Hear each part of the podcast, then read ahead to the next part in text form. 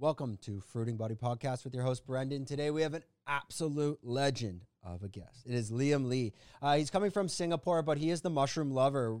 Today, on this episode, you're going to be learning about everything about mushrooms. He owns Mushroom World down in Chalong. They're growing lion's mane, and he's brought some in today. So we're going to show you that, talk about the growing uh, processes, uh, a little bit of mush- mushroom teas, and the sustainability of the mushroom ecosystem. Uh, as we always do in the fruiting body, we will jump back into Liam's childhood and really piece that together. What brought him to Thailand? How did he get involved in mushrooms? To give you a little understanding of who we are, we are Fruiting Body Podcast. Fruiting Body, it's a medicinal mushroom company located on the island of Phuket. We're doing lion's mane, reishi, cordyceps, and a bunch of different mushroom complexes. Product coming out in a couple weeks, uh, depending on when you see this. So you can go check that out at fruiting-body.com. Um, if you're tired of listening to me ramble, we got timestamps here. You can see different chapters of this podcast. Uh, so navigate through that and enjoy what you want to watch. Uh, final thing: Do not forget to like, subscribe, and enjoy this comment. Leave uh, content. Leave us comments. Share with your friends and family. And let's get this podcast started. Without further ado, Liam. Hi, Brandon. Hey, thanks. Hi, so- hi hey- everyone. Hey, everyone. Yeah, to the audience. Yeah. Do it. Ni hao. Sorry, we're shaking here. um. So to the audience, I'm, I'm not going to use my. I've bored the audience to death with my horrible Chinese in the past, so we'll leave that alone. Um. Maybe I'll pull some out a bit later. Um. First, thanks a lot for joining us today. now welcome. we're going to be quick, uh, a little tight on time. I think this podcast will probably be about 30 minutes. Uh, Liam's got clients coming at Mushroom World Yes, uh, yes, from the U.S., so Right. some stuff to do there. But first, let's just jump right into it. Um, tell us about your childhood. You're from Singapore, Liam. Just take it away and tell us your story. Sure. Um, my childhood in Singapore is very interesting.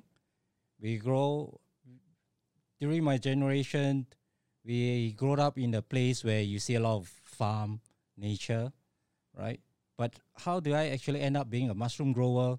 Is because one of my friends actually brought me to one of the fruiting chamber in Thailand, and and the moment I step into the mushroom chamber, and I see the mushroom doing the work of sporation, you know, when they start to emit a lot of spores, just like smoking a cigar, it fascinated me.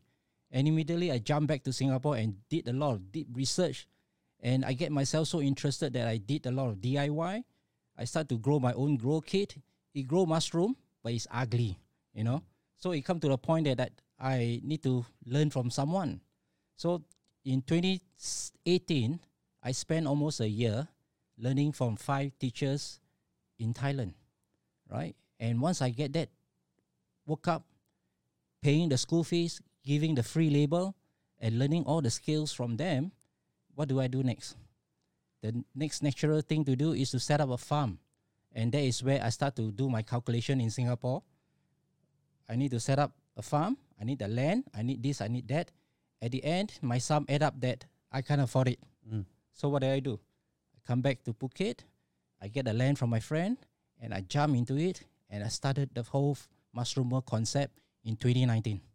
Okay, so right up before, let's. Uh, well, we know YouTube doesn't like the word. We'll call it the the situation. Yes. Yeah, YouTube might ban us. Anyways, um, so you, you started Mushroom World in 2019. Right. Um, after your education. Now, the education was it done? It was done in Thailand. You're saying Yes. at a university or just kind of through friends and people you connected with. in friends that I get to know them from Facebook. They own farms. They have their farms in Pathum Thani, Nonthaburi, Chonburi. So I got to learn how to grow edible mushroom, Mhm. eh, medicinal mushroom, and um, one of those are cordyceps, which I maybe ex- will be exploring later on. And with that skill, I start to grow edible mushroom in Phuket. Did you have the goal of like, for example? So, I mean, I guess we can show the audience now. You brought in some lion's mane. Yeah. yeah, you can grab that. I did. And and when you come back, sorry, I'll just help you out. You'll see yourself when you come back to the mic. Maybe just push it down a bit. This way, later when we clip it, you won't have this mic in your face. sure. Um, okay, so this is one of your your products. Um, probably lean back a little bit just because this camera of the focus it will help it a bit. Um, and you can hold that up. You can see yourself there. Uh, just let us know oh, the substrate, or actually, I'll let you handle that. Just walk us through the process of what goes into growing and getting it to the fruiting body of this lion's mane. Uh, before that, before that, we call this the lion's mane. But in our region, Southeast Asia, we always call them the monkey head. Oh, I'll, I'll just interrupt quick because I forgot we also have an audio audience. Uh-huh, so uh-huh. uh, if you're listening on audio, I highly recommend for this episode come over to YouTube and watch it so you can see the visual. But basically, he's holding a substrate that's sawdust, yes, substrate of sawdust, and the fruiting body of the lion's mane is on top. Mhm. And you'll explain that. Oh, say sorry. Continue. So t- if you if you ever uh, uh, wants to buy a lion's mane fresh, there's one very important question you need to ask the seller, the grower. How does it look like when it start to pin, when it start to grow at the infancy stage? They should tell you that the color of that pinhead is pink Okay. and that is a sign of good health. And as they develop, they will grow into a monkey head. That is the that's the reason why in this region when we sell in Singapore, in Thailand, it's always look like the head of a monkey. But I would prefer lion's mane because of you can use lion's mane to do a lot of recipe. One of those is a replacement of shark fin. You know, lion's mane, they do have icicle. You, you see that their hairs is pretty long. You can pluck them off and use it as a fin instead of a real shark fin. Mm. And Chinese eat that a lot. And we have been eating it and it tastes delicious. And we all know that lion's mane is an alternative meat replacement. Same texture. Same texture. You, you, you can literally feel that they are using it to do rendang. If you know rendang, the re- rendang is a Muslim, is a Malay word, word that they use it to cook to replace beef. Uh yeah, ren- rendan. Yeah, rendang. It's like kind of they do it in like red curries and stuff. Yes, Yeah. yes. So that is what uh, uh, you can do as well. So there's many recipe you can make use of lion's mane, and this is one of those that we grow in Phuket, right? Now that process, um, would you walk us through if if I'm learning to do, and I know we can't get this. So this is an episode on its own, Sure. but uh, talk about the process. How do you prepare that sawdust su- substrate uh, initially, and, and maybe talk a little bit on your decisions of choosing sawdust, maybe versus a um, let's say a, a, a black rice uh, flour or powder. You know, if you are in Thailand, we always depend on what are the raw materials that we can find, and sawdust is a very abundant raw material. And if we trying to use some other material, which is uh, coffee ground per se, they may not have that much for us to grow. So sawdust is a common commodity and is plentiful in, in Thailand. And we use that to grow lion's mane. And it's a proven to be a very good substrate because lion's mane for this particular strain, they do love to grow in this sawdust uh, base. And do you know the sawdust comes from which particular tree? Is it? Are you using bamboo or no? Uh, no, it's from a rubber tree. ah, We do have a lot of rubber tree in Southeast Asia, and Thailand have a lot too. So these are the uh, available raw material. Apart from the rest, we may not have a lot, and we may not be easily uh, acquired, and it can be expensive as well. Where are you sourcing? So I'm assuming the rubber. You're going to rubber tree plantations, and we see them all over the island, um, where they're just older. They're not used anymore. Are there companies out there that that this is their business? They're reselling the sawdust or just the lumber, and and how did you go out to source that? Uh, we we buy from an intermediary, the middleman, and they are mill sawmill who collect all the rubber tree, and they will they will sell it to the middleman, and we purchase from them, and they bring it up to our farm. Uh, so this is how uh, we, we get it. Uh, we, we get the sawdust from, and and at the same time, uh, Mushroom Boy is a GAP, Good Agriculture Practice Farm. So we need to get from approved source. So this is very important to begin with. Yeah, because we're dealing with factories on this level, the GMP. Right. Uh, if they're not certified Right, GMP, you can have issues with Yes. um, you know qu- quality control side as well. True. Um, would you be able to walk us through the mushroom life cycle? Okay. As for lion's mane, it take a long time for them to be ready for growth. The moment they are ready for growth, it take them another 10 days where you start to see them growing slowly and you've got to give them a bit more time before it reaches the stage where we want them to be. If you're talking about lions, uh, Well, let, let's say like um, at the stage of inoculation, and you're inoculating the spores. From there to the pin, how much time is that taking? 60 days. eh? Sixty days. Yeah, 60 Quite days. long. And from the pin to the fruiting body. I give you another three weeks, Oh wow. and you can only fruit them two times Per substrate. per substrate. Okay. Right. So you only can do them two times, and that's it. If you try to stretch them the third time, you may not have the quality lion's mane hit that you want. Right. Ah, okay. So you can see that the turnaround time of growing them is quite tedious, and a lot of care as well as love. Right. Interesting. Well, I'll, and anyone out there, there's excellent infographics. If you just type in mush, mushroom life cycle, you can really see and understand from uh, the mycelium, Yes. the, well, the inoculation to the mycelium to the pin to the fruiting body. yes. Now, we were chatting earlier about um, the potency and the power of mycelium. What are you going? What do you do with your substrates at the end? Uh, is because it's on sawdust, you you have to kind of throw them out, or how does that work? We don't throw things away. We become sustainable. We will stretch them to grow second crop. Okay. You know the straw mushroom that is very popular in in Thailand, where they use it for tom yum. We use the substrate. Like an oyster. Yeah, we use the substrate to grow straw mushroom. We will stretch them for second crop, and after we're done with straw mushroom, what do we do? We will grow vegetables, and once we are done with vegetable, we leave it back to the soil and let them rejuvenate. So all our agriculture waste will not go to waste. What type of vegetables are, are you growing off that like Uh, third strain of uh, substrate? Morning glory, and uh, chili. Mm-hmm.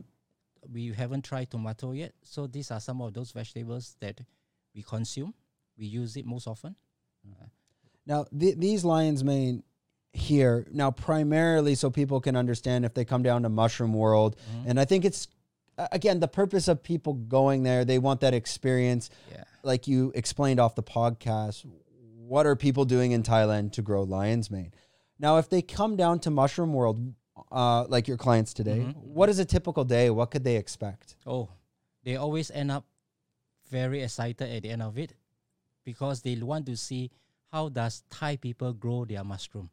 And when we show them the life cycle of growing mushroom, right out from the tissue culture, and and present to them the equipment that we use to do the production, and we will s- share with them how we become uh, sustainable by using our ways to grow s- uh, those crop that I mentioned just now, and eventually the main excitement is where they get to go into our fruiting chamber, see rows and rows of lion's mane, looking at them, waiting for them to be harvested by them. And they literally harvest it and bring it to our cafe, and uh, our chef will prepare right in front of them a fresh lion's mane burger. We call that monkey burger. Awesome. Yeah, I've, I've tried this before, but I cooked it with onion.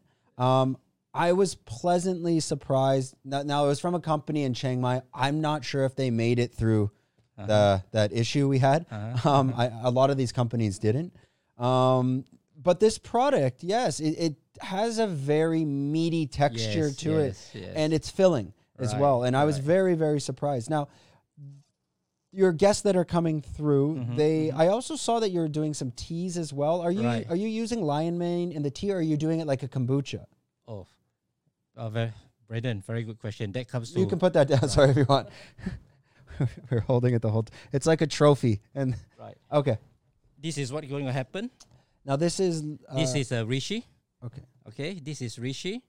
Is it the same as the one we have here up here? Right. Is it because now I talked? Uh, so I'll let before we go deep into that. Yes, yes. I talked to a lady in Bangkok, Uh-huh, and uh-huh. she said in Thailand they, because well, I guess the Chinese or the other word for this is lingzhi. Yes, Okay. okay. There's another type of strand Yes. strain in in Bangkok that Yes. is not reishi. I can't recall the name of it, but it looks very similar. I'd have to check it up on my phone. I see. Uh, are you familiar with this one? Uh, Rishi got many strain.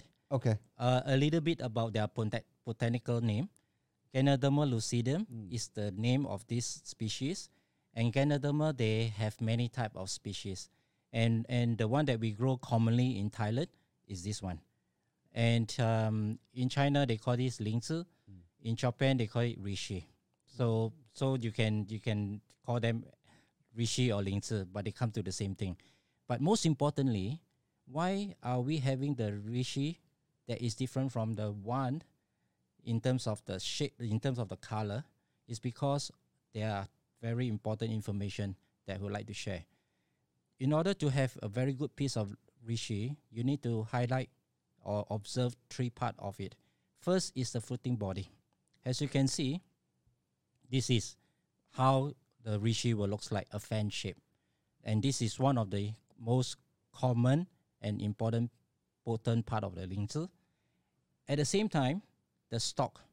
This stock may look nothing to many of us, but it's actually the second most potent part of the lingzhi, and it's called germanium. And germanium is discovered by a lady from German, and that is her name, germanium, right? And you can see that it's not glossy looking. In fact, it's chocolate looking, and if you do stroke it on the surface, you see spores are sticking on your finger, and we are giving the three most important part of the lingzhi to you, so that you have the best of the whole world, right? A sh- fruiting body, germanium, and a layer of spores, And you'll do that in a tea? and we do that in the tea, Um, and we do that in kombucha as well. Can you kombucha, explain um, a lot of this stuff I'm familiar, but Right, I want you I want you to run with that content on this one. right. Um, explain a little bit about the different extract processes for let's say reishi because it's a it's a hard shell, it's a conch, and to actually get the benefits out of it, what processes do you need to use? Personally, I would rather have it fresh harvestly into my pot.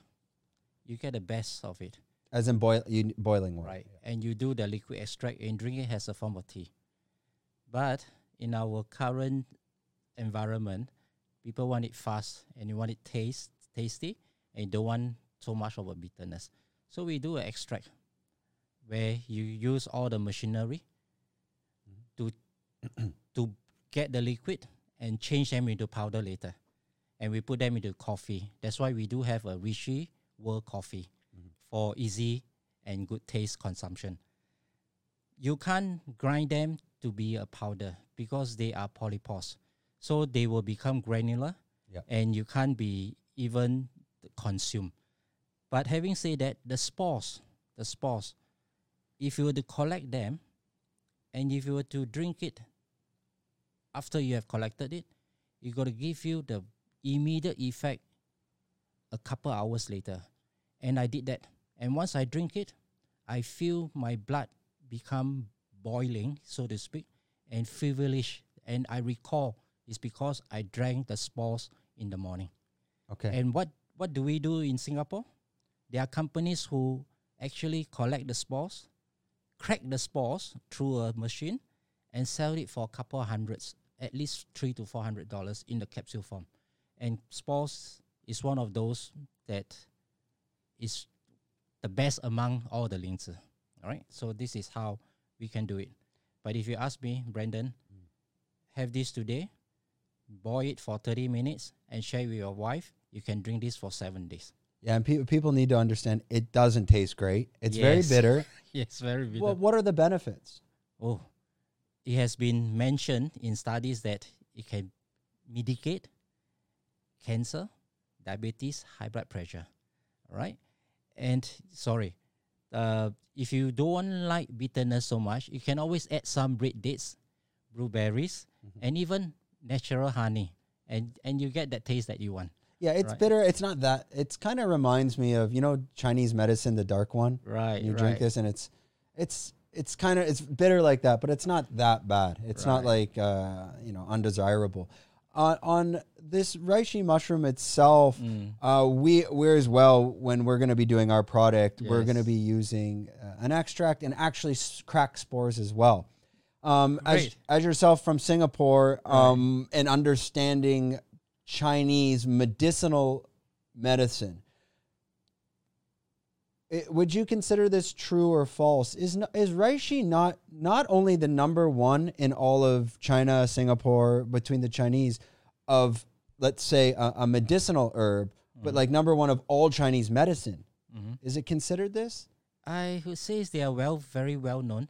That's the reason why when I start to grow mushroom, I got to grow something that majority of people can recognize. You know, so if I were to grow something like chaga, for example, you may know what is chaga. Yep. I understand what is chaga, but the majority may need me to explain what is chaga. By the time I finish explaining, they will be too tired to continue the conversation. So let let let me do the rishi first. Yeah, yeah. yeah. Yes. So when I when I give it to the to the consumer, immediately the impression they have for Rishi is two things. Very good, expensive stuff and trustworthy. And it has been positive all the way. Yeah, because it can get. I mean, if you're getting pure crack spores, Yes. this stuff is extremely expensive. Very expensive. Yeah. I was told, I was told, if you d- want one kilo of spores, you need to go five thousand of this bag Yeah. to collect one kilo of spores. I've not tried that. I'm not going to try it, but I just claw it for my own consumption. Now, y- you're growing reishi at your farm as well. Uh, not for this cycle. The previous cycle we do. Uh, My understanding as well, their climate's also an issue, especially Yes. for naturally reishi grows better in colder climates. So how do you deal with that? oh, one thing we don't know is that the strain that we are growing in Thailand are acclimatized to the weather here. Ah, okay. So if you were to use this strain to grow in somewhere where you have the four seasons, they might not do very well. Vice versa. So what you see here, the lion's mane and the Rishi strain, they have actually acclimatized to the tropic region where you can literally grow them under a controlled environment setting, but not has has uh, uh, uh, difficult uh, uh, per se to, to get it to, to It's grow it's it. still semi outdoor your environment. Uh, no, fully controlled. Uh, when I Fully controlled. started, yeah, when I started, I do it outdoor, and I have a bit of issue with the element, you know, with the element. So I do it close uh, indoor now, and I have it set up so that I don't have to manage it too much manually. Yeah, because I can imagine Thailand with the humidity and the temperature change. I mean, it Yes, must be quite difficult to Right. manage. Um, let's going back to lion's mane. Uh, We Mm. forgot to touch on one point. Can you explain the benefits of lion's mane? Lion's mane benefit basically is to mitigate dementia. You know, lion's mane, there are two biomedical compound that we need to understand. hericenone and erinacines. They are the one that will boost our nerve uh, uh, uh, nerve growth factor. Correct. NGF. right. Yeah. Nerve NGF. ah. And without them, we we will not be having the best part of lion's mane anymore. We need them because we need them to boost our brain cell.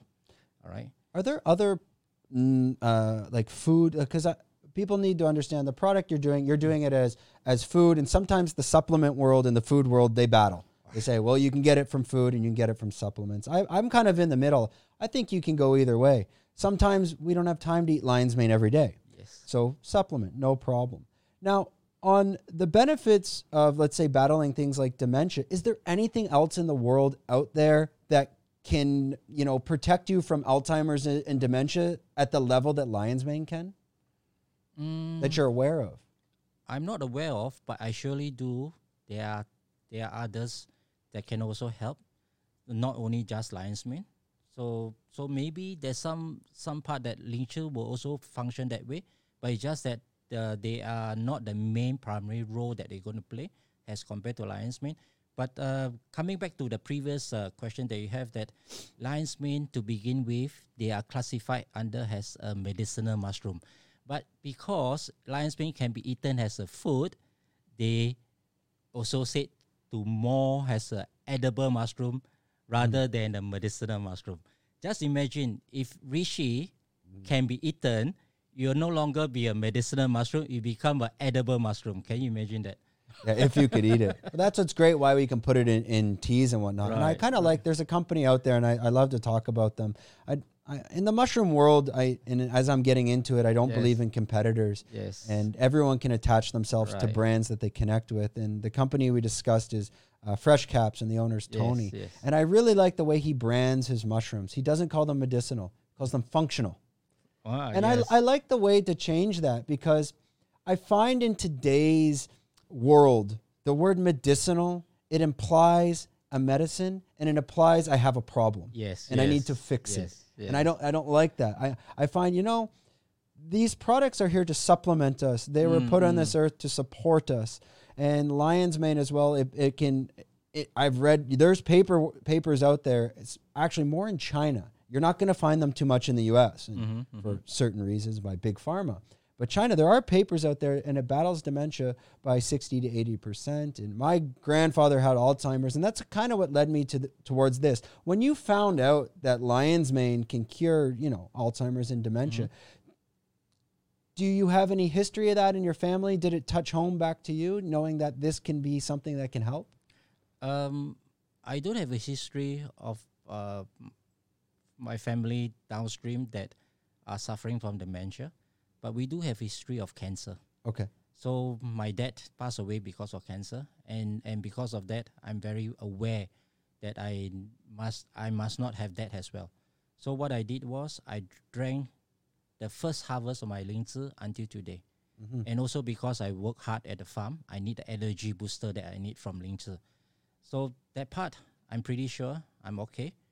But um, for as for dementia, as for dementia, I do not have direct uh, uh, uh, uh, uh, outcome results because right now we are just started growing them this year. But let's see, let's find out. Are, Right. How often are you taking mushroom? Are you drinking lingzhi every day? Every morning, every morning. uh, we drink every morning. Uh, to me, is before breakfast, so that I have it empty stomach. But you can always do it after that. Uh, just half a glass, warm, will do. Uh, don't drink anything more than that. you're, sorry, you're doing on an empty stomach, or I do it on, On an empty empty- stomach, right? how many? Okay, so if we're coming to Mushroom World and we Mm. want like, you know, a, a month's supply of reishi that I can use in my tea every Sure. morning, how much? How many grams should I be purchasing to be able to Um, last me a month? About a kilo. About a A kilo. kilo will do. Fresh, And- fresh, uh, uh, Rishi. And this, I mean, I guess you can show the audience this reishi fruiting body.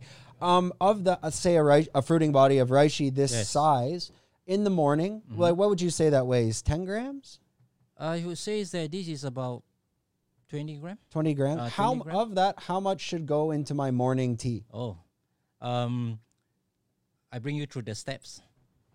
A piece of this size, you drop it in, pour a liter of water, uh, one liter of water, brew it for thirty minutes, and it will good enough to serve you about thirty ml of water, of liquid, uh, 灵芝. You have it for the next couple of days before you add more water and reboil them again for the next four to five days before you change a new one. Uh, we do have a recipe. We do have a recipe uh, uh, where they can they can uh, take reference from to you know to Mhm. prepare it, right? So they will show them the step by step of how to do it. your clients they're coming from all over the world. They got to go back home. They purchase the reishi off for you. There's no issues flying back home with this product.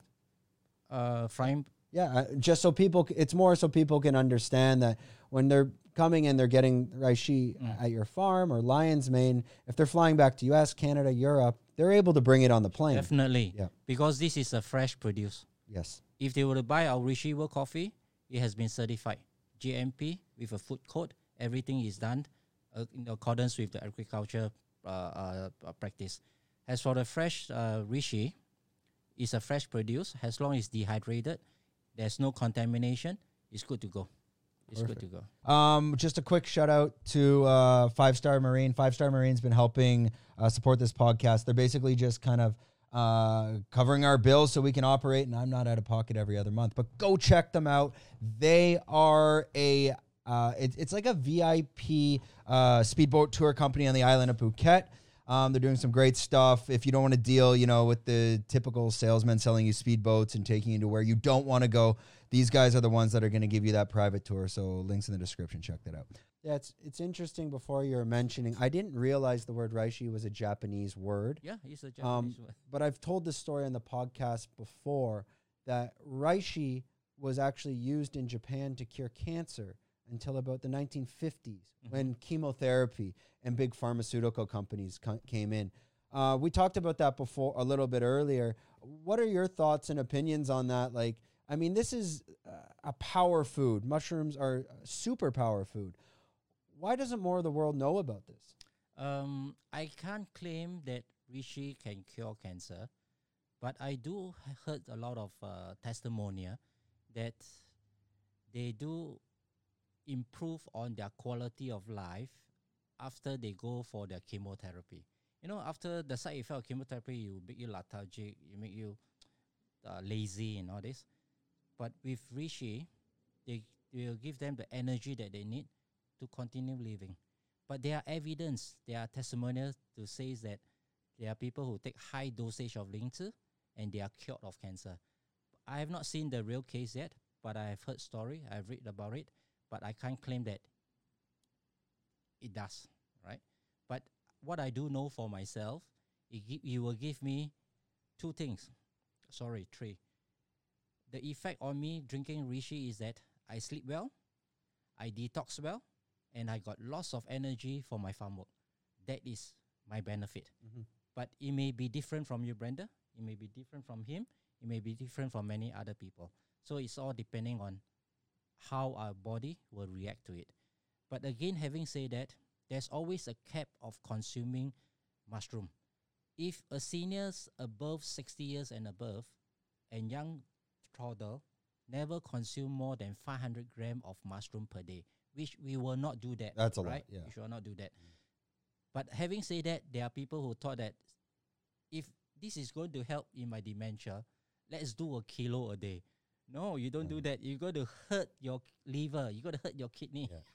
Yeah, it's like I mean, you can o- overdose on anything Right, in this world, and people, you Mm. know, you have to find that balance. There's a doctor, um, a medicinal mushroom doctor out of the UK now called Martin Powell. I have his book downstairs. Excellent book, and Mm. he was explaining as well that there's different dosages, I guess, with reishi. So, for example, like mate, we'll call it maintenance. Okay, Yes. extract powder, a 10 to 1 extract, one Mhm. gram a day, Mhm. that's fine. But when you're really trying to, you know, maybe you, you do have cancer and you're trying to uh, use that as an alternative instead of chemotherapy, he said you need to be taking like 20 to 1 extract with crack powder, uh, crack spores, Yes. and taking like three to five grams a day. Yes. That would be the, like, you know, you're trying to cure something. Yes. That's that's that Yes. uh, uh, dosage Yes. But people need to understand that's very expensive Right. like so but uh, i mean it's the the alternative do you want you know new age medicine or or chinese medicine every time i hear that as well i always wonder when they call let's call it asian medicine south Mhm. asian chinese medicine whatever they call it alternative Yes, medicine alternative medicine. I, I I actually look at the other medicine as alternative. This stuff, so the chemical's only been around 100 years. So why did this medicine that we've been using for 5,000 years all of a sudden become the alternative? It doesn't make any sense to me. Um, Maybe it's from it because it's natural. oh, well, I mean, if you go back 100 years ago, Mhm. there was no other medicine. Right, This was it. there wasn't an alternative. You you had you only had this type of stuff, and I mean, me living in China, this is you go to the medicine doctors, you see this, and it gives you You, options. you know what, Brandon? What is going to happen next month? We have we have set up a thera- therapeutic massage center where we're going to have our reishi extract oil and our lion's mane extract oil for the application. Are you making the oil at the facility? Uh, no, uh, Okay. we, we don't have the facility. Yeah. We get it done somewhere else. Yeah. But we're going to use the final product for our uh, therapeutic massage center, where we use it on the for the customer, right? Because sometimes they may not want to consume it, but they don't mind to have it on their body, and rub into it. It's it. like a topical uh, oil yes, of reishi. rice, Interesting. reishi, lion's mane, and um, we will top it on if they are okay with uh, lion's mane kombucha and reishi kombucha. We'll serve it to them as well. When Uh, people come, where now you're in Chalong, Mm. um, specifically where in Uh, Chalong? soy kum nyam. Um, is it, Uh, you know, there's a there's a lotus there. okay, Uh, just beside lotus. Uh, so that that street is called soy kum nyam. Okay, and Uh, every your your farm there, I, I haven't had time yet to come visit Sure. down. Please do. Thanks to Uh, all the the tourist traffic is it's pretty backed up right now. Right. But I'll, I'll- try to make my way down. But you're you, I think you said you're going back. Yes, I'm Um, going shortly. back uh, anytime soon. How often are you coming back and forth? Um, most probably uh, once every month. Once I try month? to. I and try then you stay for like a week or so. Yeah, but uh, this time around may be a bit longer uh, because I need to set up a farm in Singapore. And So- also, you probably I think Chinese New Year. Do you celebrate? Yeah, we do, Shinni we and do. Kuala. Uh, 新年快乐， It's- 红包红包拿来。 yeah, I'll give you the hongbao next time. it's um for uh I think what when is China New Year this year? 22. 22, right? Yeah, January 22 22. January. Yeah. Right. Yeah, I thought it was a and, bit earlier. and and from there, the whole stretch, I'll be very busy because we have just uh, got a piece of land. We're going to set up a farm, so we need a lot of uh, work to be done. Uh, is this in the same area as your shop, the the the the land as well? uh, no, uh, in Singapore. Ah, it's in Singapore. Yeah, Singapore, we're going to set up a farm in Ah, Singapore. okay. We have this in Phuket, and we're going to integrate our academy as one, so that we, we can facilitate a local training, a localized training, as well as uh, internship overseas, and vice versa. Okay. Ah. now you're talking about um it, it was funny because I reached out to Jamie Rafferty and he was on the podcast before. Yes, yes. I actually asked him, I said, Yeah, hey, I'm I'm thinking about uh, doing a mushroom cooking like series. Kind of an I, my idea is I would come to Great, his great, facilities. great. We we could cook your lion's mane. Yeah, We could all Wonderful. collaborate Yes, together. Yes, yes. And then I would release this as the content, right, um, right. which is good for the website. You know, hey, this is how you cook lion's mane and, and whatnot. And then he said, Oh, he's working with you. I said, All right, Liam's coming on in two days. Very small world. Um, can you talk a little bit about what you're doing with Jamie? Oh, um, Jamie, um, we have get in touch. I think uh, last quarter of 20, 2022, and um, and they come on board on our this uh, we grow you harvest lion's mane program. So uh, they subscribe to our this program, and we have been supplying them fresh lion's mane, uh, uh, and and send it over to their cafe, and they they they have it cooked f- uh, fresh for the client. Uh, so we have we have started that program already. So right now, after knowing that he's throwing some classes, uh, culinary classes, and and I think why not we we also integrate a farm kind of setting where where they where the student can come and have a visit, and we can do that vice versa as well. No, Yeah, I think Uh, that works very, very well. I mean, at the end of the day, uh, tourism in Thailand, it's not always just about making Correct. money. It's also Right. about the experience education and yes, education. Yes, And that's that's great. You, you're at Jamie's facility. He's giving you a cooking class on the lion's mane, let's say. right, right. And if any of the, the the clients or the students are also interested, okay, let's go look at the sustainable Right, practice right. of where this lion's mane's come to. That connects very well. You know, Brandon, um, the key takeaway from many of our visitors is that when they consume our mushroom burger, they immediately dawn on them that this is the food source, this is traceability, and this is where the lion's mane is grown. So they don't have to speculate where did my food come from? Can it be here and there? No, it does right in front of you from Chalong Mushroom World. Uh, and there's no obviously because it's controlled environment there's no pesticides there's no you're not going to have any issues with the high, high mercury levels No. we don't we don't believe in uh, uh, using a chemical to kill off the pesticide. We do send our product for lab tests Yep. because we, anything that we're going to do it overseas, we we get a lab report to make sure there's no mercury content too much. Everything uh, has what is required. Yeah. And and again, um, I always share with our guests, our customer, how do we define freshness? the definition of freshness does not mean that we put on the shelving waiting for people to buy it's not canned it's fresh yes they are fresh but the definition of freshness to me is the day which you're going to harvest this later is the day of freshness. So Yeah. brendan you're going to eat a lion's mane that is born today. Can you imagine that? That is freshness absolutely freshness. And i think there's a mis uh, uh, understanding about mushrooms that i think a lot of people make. Uh, um, how important is it? You have to cook mushrooms.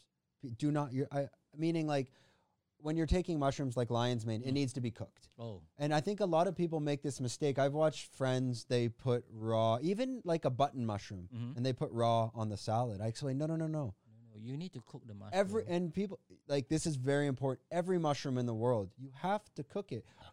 Can you explain why that is? Uh, what I do know is that they do have certain compound that need to go over the stove Yeah. and and and and get get rid of. But there are studies being done to to to mention about this in much detail. But my belief, you can't do that like sashimi, eat raw. You have to cook it. You have to. Whether we like it or not, we gotta cook it. But there are certain type of mushroom that is less risky.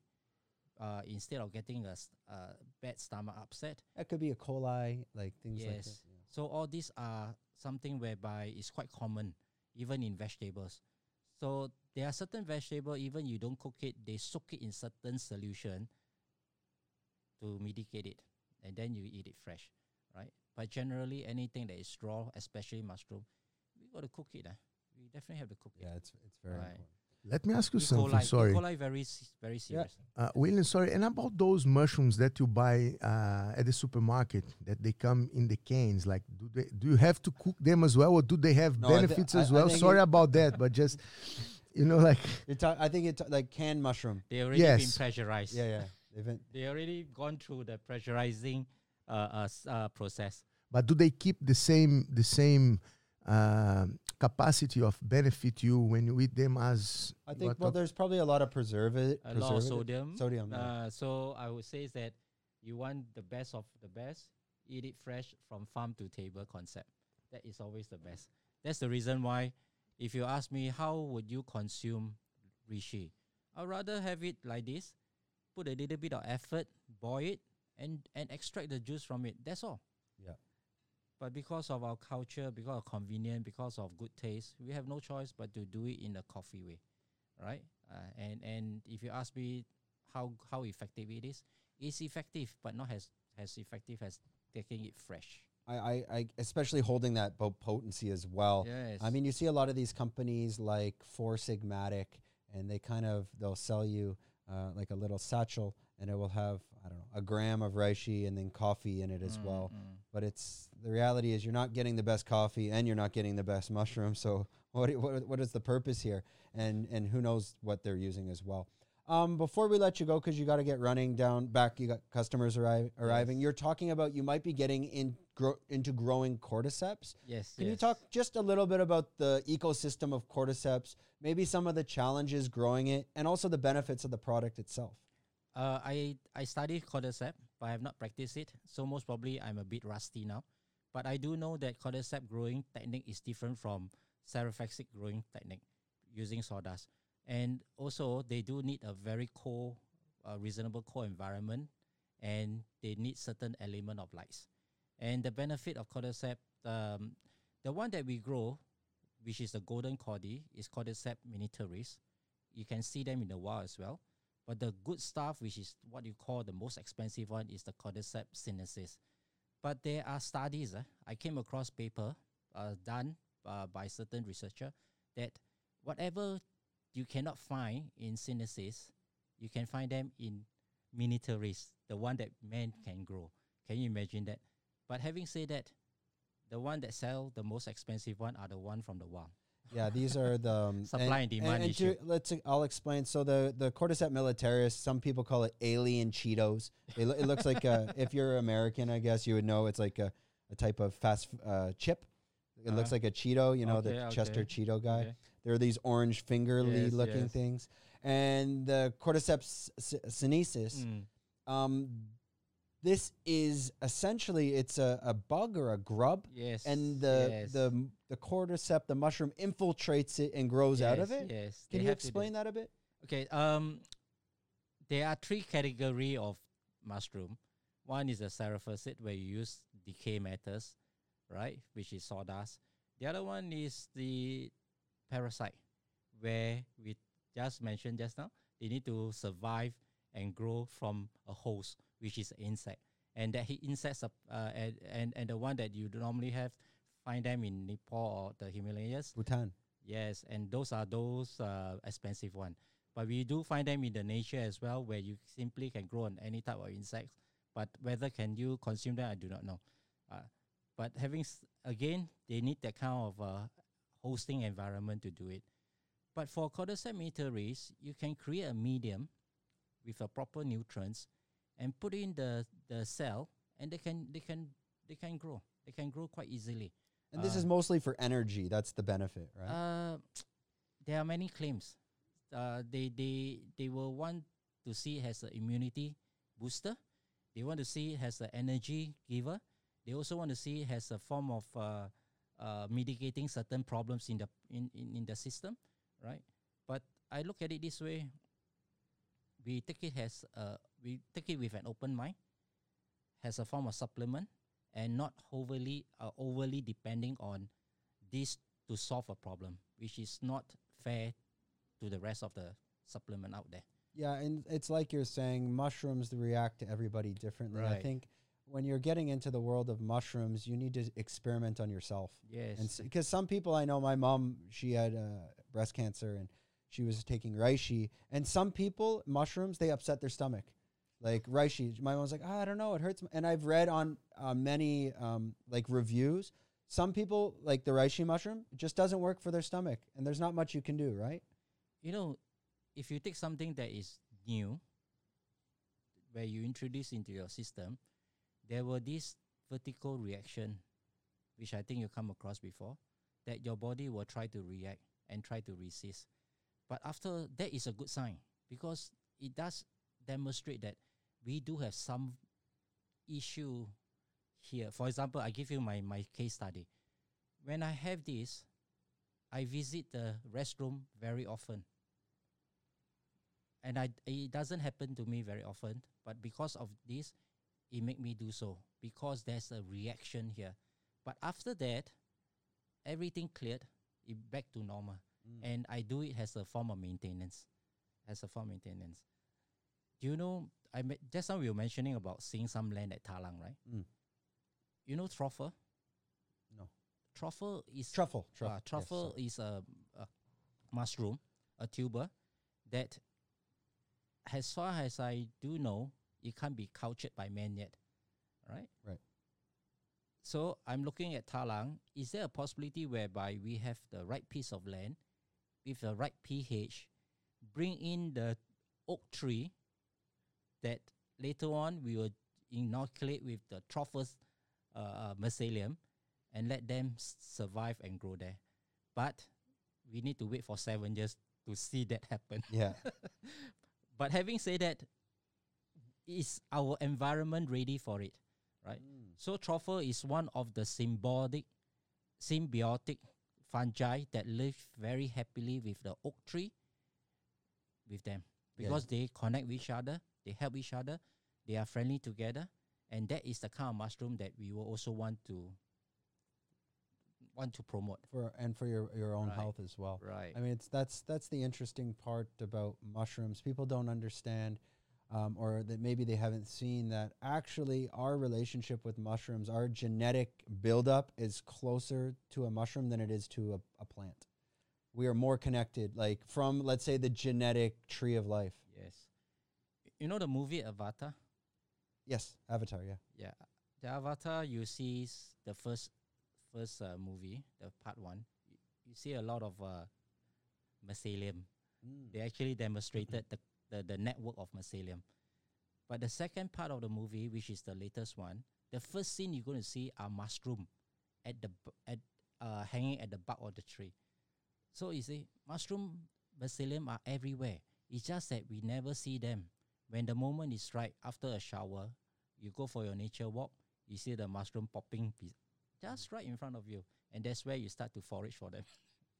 Yeah, and especially you Thailand, you'll start to see them grow more Yes. around May after the after the next the first big Yes, rainfall. They'll you'll see the mushrooms all over. I'll see them on the golf course all the time. You see, it's so fortunate that some of them who can ID the good one, they actually went in and harvest them for food, right? So Phuket do have that kind of uh, uh, sustainable supply of wild mushroom.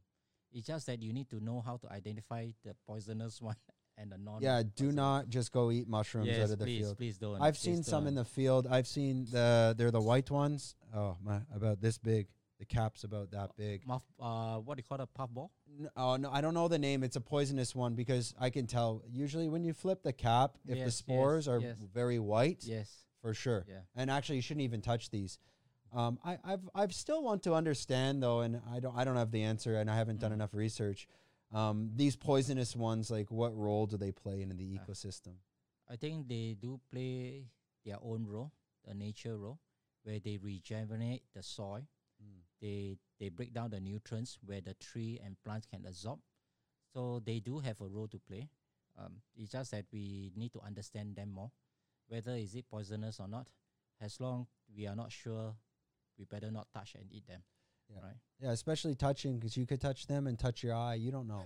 no, it's it, it's. I, I heard that it it can be quite dangerous. But do you know, reishi? Yeah, most of the reishi in the wild can be eaten.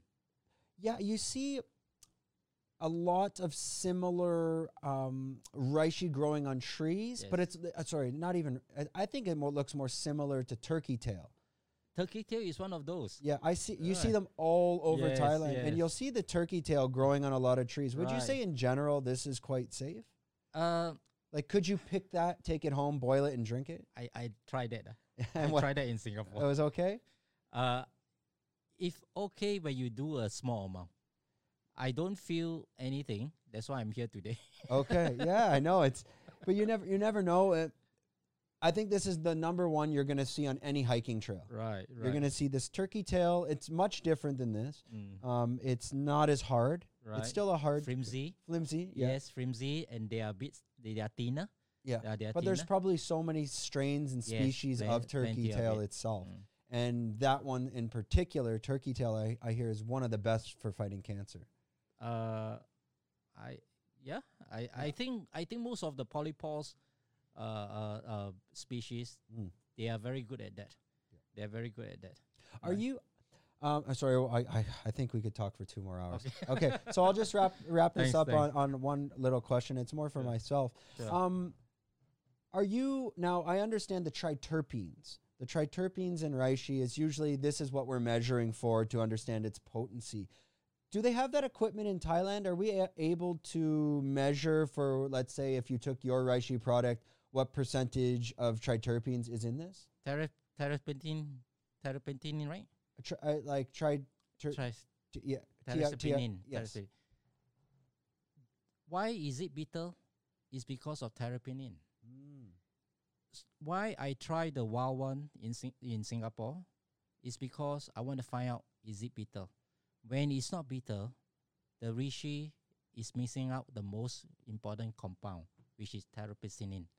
And we do send this to the lab, and they give us the percentage range of terrapentine, polysaccharide, adenosine.